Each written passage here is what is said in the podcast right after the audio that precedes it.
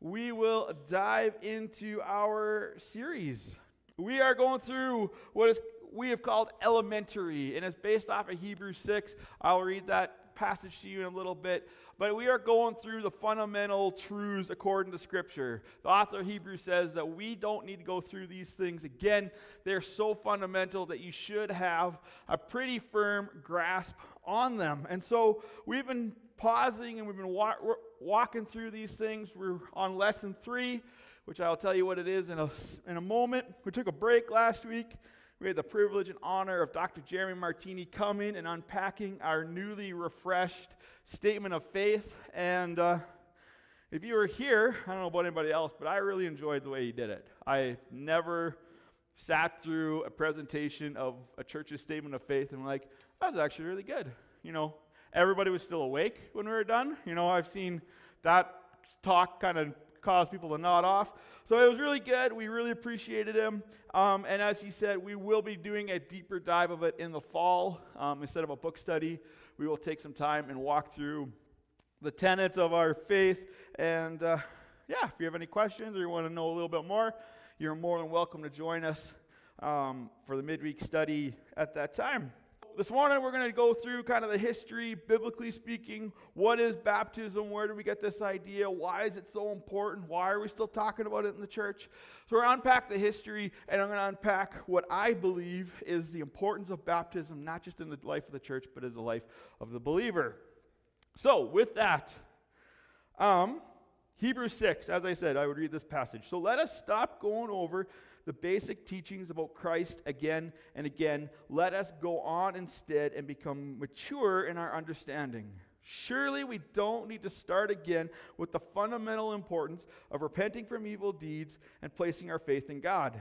Verse 2 You don't need further instruction about baptisms, laying on of hands, the resurrection of the dead, and the eternal judgment. So there's the whole series right there. We've done repentance from, de- from evil deeds, we've done placing our faith in God, we're on baptism. You can see the next three topics we're going to cover. Um, interesting thing about baptisms here literally, and most of your translations will say this they don't say baptisms, they say washings. Because the author of Hebrews is writing to a Jewish audience, and baptism wasn't really the word that was used in Hebrew, is more this idea of ceremonial washing. So, where do we get this idea of washing? Where does it come from? What's the foundation of it? So, here we go. Oh, it's an echo. That's awesome. Um, so, here we go. The the history of washings and baptism in very rapid fire text, so hold on, try to follow along. Okay, so number one, the flood. Uh, in Genesis chapter 6, verse 5 to 8, we read The Lord observed the extent of human wickedness on the earth, and he saw that everything they thought or imagined was consistently and totally evil. That's a good grade of, for humanity. So the Lord was sorry he ever made them and put them on the earth. It broke his heart.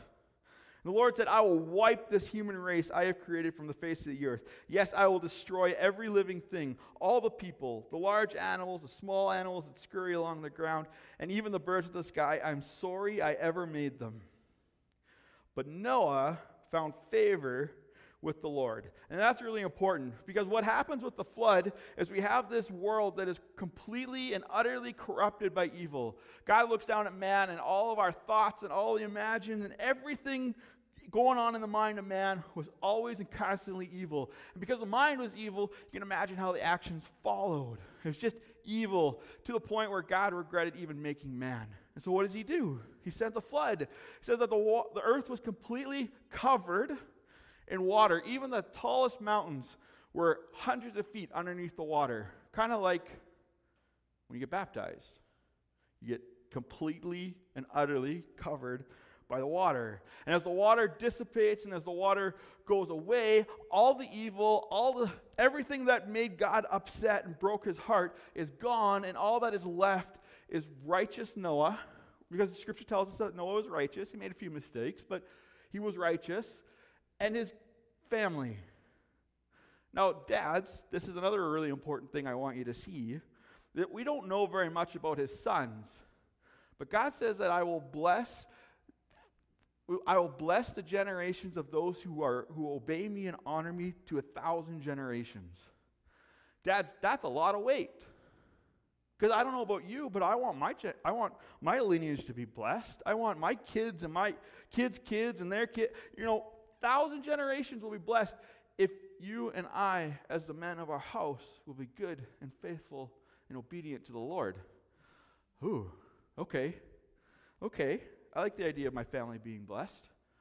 But Noah and his family come out the other side, and they are, the evil is swept away, and all that remains is righteousness. God has cleansed the earth of the evil, He has washed it away.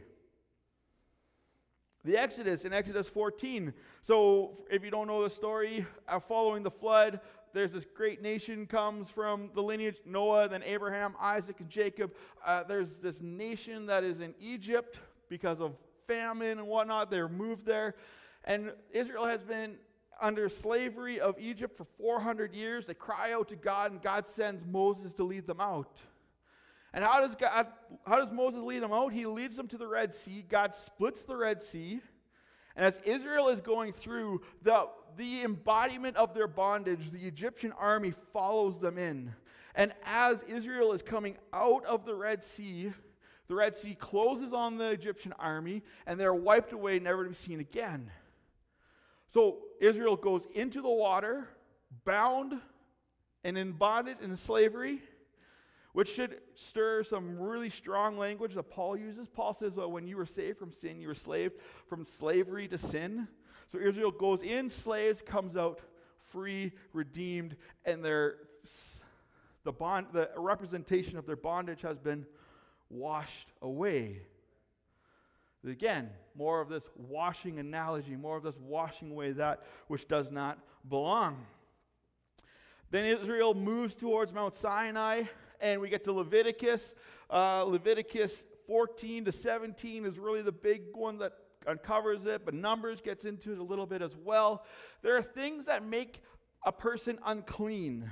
Some of the things that are listed are touching a corpse, picking up or eating a dead animal, uh, most skin infections, and there's a list of other things that you would become unclean if you touched or participated in these things, and the only way to become ceremonially clean was to be washed. And the washing they talked about for a priest, there was this large bronze basin at the temple. They would go in, they would submerge themselves in the water, they would go in impure, unclean, and they'd come out clean. For the people of Israel, they would be expected to find a body of water, typically a river that could wash over them. And the same idea, they would go into the river unclean, wash themselves, and come out clean.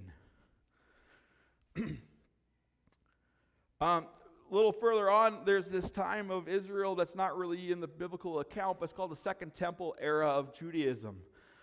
And at the time, the Judy, the Israelites would be going out and they would be evangelizing, for lack of better words. What they used, what they would call, is they'd be proselytizing. What that is, they go find Gentiles and they would share the message of God, much like we do when it comes to Christ. And all their com- and then they would get converts that would come and be part. They'd now be considered Jewish. but you couldn't just become Jewish because um, due to your background and due to your time outside of Judaism, everyone worships something, and nothing's changed. Everyone's like, "Oh, I'm an atheist." no, no, you believe you worship something. I guarantee it. It's in our nature. We have to worship something, whether it's ourselves or material things or whatever. But in that day, if they typically had an idol or their nation had their god, and so when they came, they had to be washed as they became a convert because they was the the priest at the time couldn't identify what impurities and uncleanliness they may have participated in because lots of the idol worship was really it was awful what they would do. We're talking child sacrifice, we're talking temple prostitutes, like all kinds of awful things that God forbids. And so these proselytes would come and they'd have to be washed. And it got to the point actually in this time where they wouldn't even let Gentiles enter the Holy Land. So the nation of Israel, the whole the property itself, because it was a gift from God, was considered so holy that in order for a Gentile just to come into the nation, they had to wash themselves. Because they did, the people didn't want any of that uncleanliness, they didn't want any of that impurity from the other gods coming into their nation. It definitely didn't come into the temple. It probably didn't come into Jerusalem, but at, like I said, at one point you couldn't even come into Israel. So there's this washing, and again, it's the same idea. There's this impurity, whether they knew about it or not. There's this uncleanliness, whether they knew about it or not. You go into the washing, and you come out clean, pure, ready to worship. and so all along, so this is this is the setup. Okay, this is all Old Testament. This is all prior to John the Baptist. This is the foundation. So when we get to the New Testament and they start talking about baptisms and washing, this is how many of the authors understood it. That there was this expectation that if we were impure, if we had sinned, if we were a convert, that we had to go through this washing, the same way that Israel was repeatedly washed of its sin, in the same way that the earth itself was washed of its evil and its uncleanliness. So when we get to John the Baptist, it's really interesting that we find him baptizing. Matthew 3, we read, we read this. In those days, John the Baptist came to the Judean wilderness and began preaching. His message was Repent of your sins and turn to God, for the kingdom of heaven is near. Repent of your sins, turn from your sins. John isn't baptizing proselytes. He's not baptizing Gentiles. He's baptizing Jews. And what is he doing? What is he doing through the baptism? He's inviting them into the Jordan River, which is where he was. Um, a better understanding of John wouldn't have actually been baptizer, it would have been immerser. Because people were coming to the river. And what he was calling the nation of Israel to was to prepare themselves because the kingdom of God was coming. And in fact, some, God was sending someone who was so holy, so powerful, so incredible that John himself was unworthy to carry his sandals, unworthy to stoop down and untie his sandals. He's calling the nation to prepare themselves because God is coming. The Messiah is coming, and you don't want to be impure in the presence of the Messiah. You don't want to be unprepared in the presence of the Messiah. And what for the Jewish readers who were reading through Matthew, what they would have remembered was in Exodus, shortly after the Red Sea, the people arrive at Sinai, and Moses says, Go, cleanse yourselves, purify yourselves, because we are going to meet with God Almighty.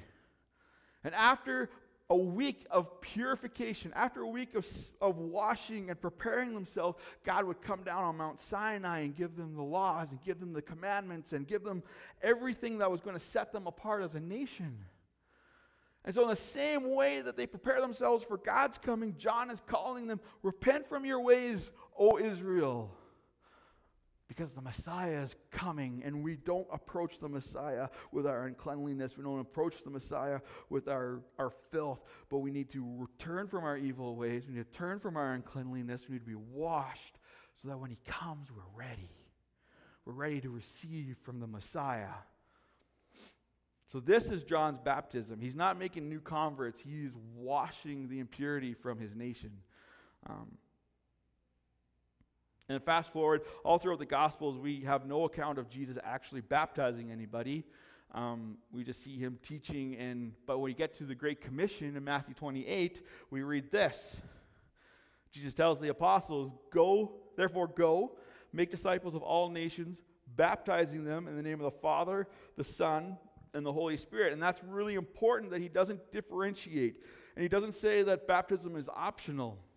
He tells the disciples, Go, make disciples, and baptize them. And then the next verse he says, Teach them to obey. And this is cyclical model of ministry that Jesus gives his apostles. He's like, Go, make disciples, baptize, teach, and then send them. And they will go, make disciples, baptize, teach them, and then they go. And that was, that was the growth plan. That was the mission that Jesus gave them. Go, make disciples, baptize, and teach. Go, make disciples, baptize, and teach. And when we get to Acts, we see the apostles following the model exactly the way Jesus laid it out. Acts 2:41, those who believed what Peter said were baptized, and added to the church that day, about 3,000 in all. It doesn't say they believed and a month later or a year later or whenever Peter decided to have a baptism service, they got baptized and they were in. That day, they believed, baptized, now they're in. Acts 10, we see Cornelius as Paul called the apostle Peter to come share. He's a Gentile. He is not even part of the nation. And Peter says this Can anyone object to their being baptized now that they have received the Holy Spirit just as we did? So he gave orders to them to be baptized in the name of Jesus Christ. Afterward, Cornelius asked them to stay with them for several days. So again, in Acts 10, Cornelius hears the message of the gospel. They believe instantaneous. It says that they are actually baptized with the Spirit first. And because Peter recognizes what is happening in them, they, there's no denying that they have believed. There's no denying they have placed their faith in God. And Jesus, Peter says, we got to baptize them now. And there's account after account after account in Acts that people put their faith, they believe, and instantly. The story of um, the Ethiopian. Philip comes across this Ethiopian who's in his chariot. He's reading through Isaiah, and Philip opens Isaiah to the Ethiopian. And the Ethiopian says, Well, what's to stop me from believing? And there's a river right there. They literally stop the chariot, jump out, baptize. Not this like sprinkle thing, dunk, baptize them it, at that moment. Not next time you're in Israel, hook me up. Right there, right now, baptized. Then we get to the teachings of Paul. And Paul has this really, he actually takes it a step further. In Galatians, he says, For you are all children of God through faith in Christ Jesus. So we've placed our faith in Christ, and all who have been united with Christ in baptism have put on Christ like putting on new clothes. Paul is suggesting that you aren't actually united with Christ until you are baptized. It's pretty strong language, Paul. But he said that not only is baptism this way of cleansing, not only is this baptism this way of um, preparing yourself for the Messiah, it's actually the way with which we are united to Christ.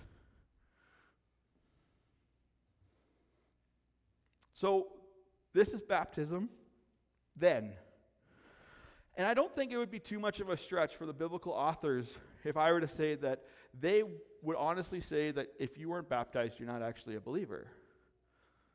I don't think that's a big stretch for the biblical authors. Because it was this initiation, it was a rite of passage, that Christianity was not something to be taken lightly. That if you really believed that if you had repented of your sins, you had placed your faith in God, and Christ was now your Savior, this was the initiation. This was the way that you prepared yourself and made yourself right. Because what do we say about baptism? You go into the water, and you die to your sin. The same way Christ dies for our sins and comes back, we die to our sins as we go in and by the water, we are washed of our impurity. We're washed of our old self. We're washed of the ways of the water, and we come up a new creation. And Paul uses that language, new creation, over and over again. But if we're not baptized, the newness doesn't come. We haven't washed away that old self. We haven't washed away the impurity. We haven't washed away the sin. And in some cases, I would go so far to go to the Red Sea thing, we haven't washed away that bondage to sin. Unless the Israelites go through the Red Sea, because could, they could have gone around, they could have. It would have taken a lot longer, and Egypt probably would have caught them. But it was necessary for them to go through because it was necessary for that bondage to be washed away by the waters. And that's the same thing for us. We need that washing. We need to wash away that impurity. We need to wash away that uncleanliness. We need to wash away that sin. We need to wash away that old way and come up something new. And that's not how we talk about baptism in the church today. That's not the way we approach baptism. We are so flippant and so. We don't prioritize baptize, baptism in the church anymore. You know, if you feel like it, you get around to it because it's just a symbol. It's just a symbol of what has already happened, right? That's how we talk about it. It's a symbol of what has already been done in your heart. It's, a, it's symbolic. And, you know, if you do it, it's okay. It, watch, watch how we have minimized the importance of baptism, and now what it, we're seeing is there's this minimizing of the importance of Christianity. Because anyone will call himself a Christian nowadays, right? Regardless of how they live, regardless of how they act, regardless of what they talk about. I, I had, I, I was told our leadership, I was watching a couple YouTube videos, and there was this interview happening as one girl has an OnlyFans account, but she believes that she's a Christian. If you don't know what OnlyFans is, don't worry about it. But it is not something that Christians do. I will tell you that much. But she, she honestly believed it. And I was just like, I kind of threw up in my mouth a little bit because those two things don't have anything to do with each other. But because we don't have this rite of passage, because we have minimized this, in a sense, this entrance exam, well, if baptism isn't that big a deal, then maybe our faith isn't that big a deal either. And maybe I don't have to repent on my deeds. As long as I show up at church occasionally, and as long as I maybe crack my Bible so it stops being dusty, and you know, I pray for pray to God when I'm in my really bad need, but I'll God at the rest. Right? Like just the bare minimum approach. And what we saw two weeks ago is that faith is not a bare minimum, check the box kind of thing. It is a full life commitment. And so the the biblical authors say if you're going to make this commitment, you're going to go through the water to make it. And I'll tell you this I have been in ministry long enough, and I'm sure there's some in the church that would agree with me. I can tell if you've been baptized or not. I can. I won't give a percentage of how likely I'll get it right or wrong, but I can tell. I can tell. Why? Because there's something, it's not just the physical, it's a spiritual thing that happens when we wash away that old way. Because we approach we see the world differently. We approach God differently.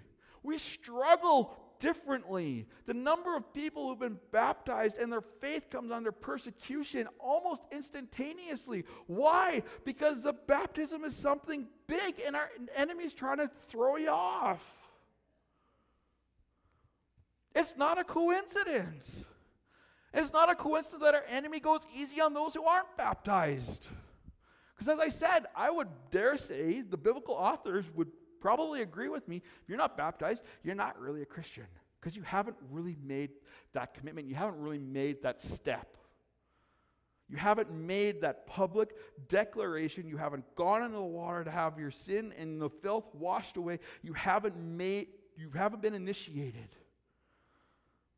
And all we have to go off of is your confession. Well, I prayed a prayer once. I kind of read my Bible. Baptism is such a big deal that nowadays we even give you a certificate. You got baptized. Yay!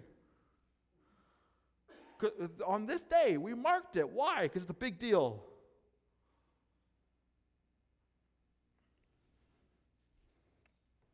And I share this with you because if you have not been baptized, I want you to do away with all the excuses. I want you to do away with all the reasons that you've put it off and just see the importance of it, see the significance of it in your faith and in your growth and your development, and make the decision today that you're going to get baptized.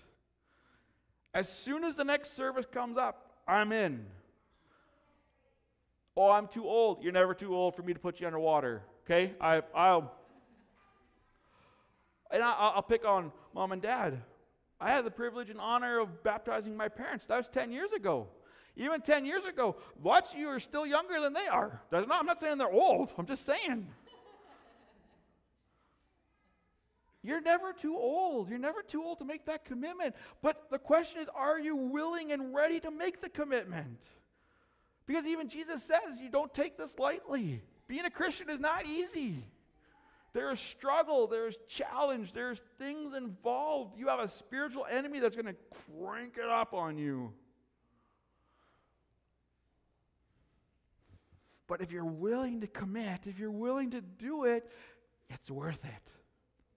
It doesn't matter what the enemy throws at us because our God is bigger and his blessing is better and, and his grace is sufficient and we will get through it.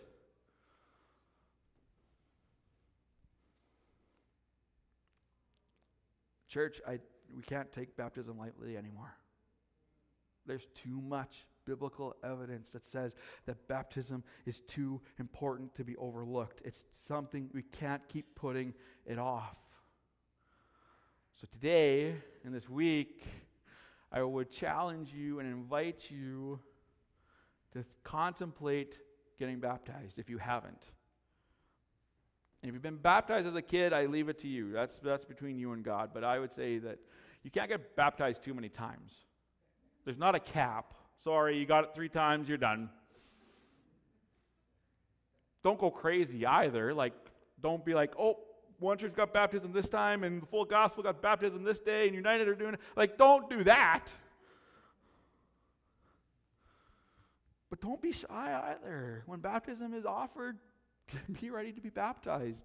So I'm going to say this by the end of the series, we will have a baptism service. I just have to figure out if we're going to the lake, if we're going to KLBC, or if I'm going to do my own thing. Once I figure out how I'm going to dunk you, I will let you know and we'll get a baptism service in place. But pray about it. Seriously seek the Lord about it and, and consider, let me know that if I, I am offering baptism, the question is, are you willing to make the step? If you have repented of your evil deeds, if you have placed your faith in God, the next step in your growth is baptism. And I encourage you do not delay. Do not wait till it fits because I think this is too important for you to pass it up.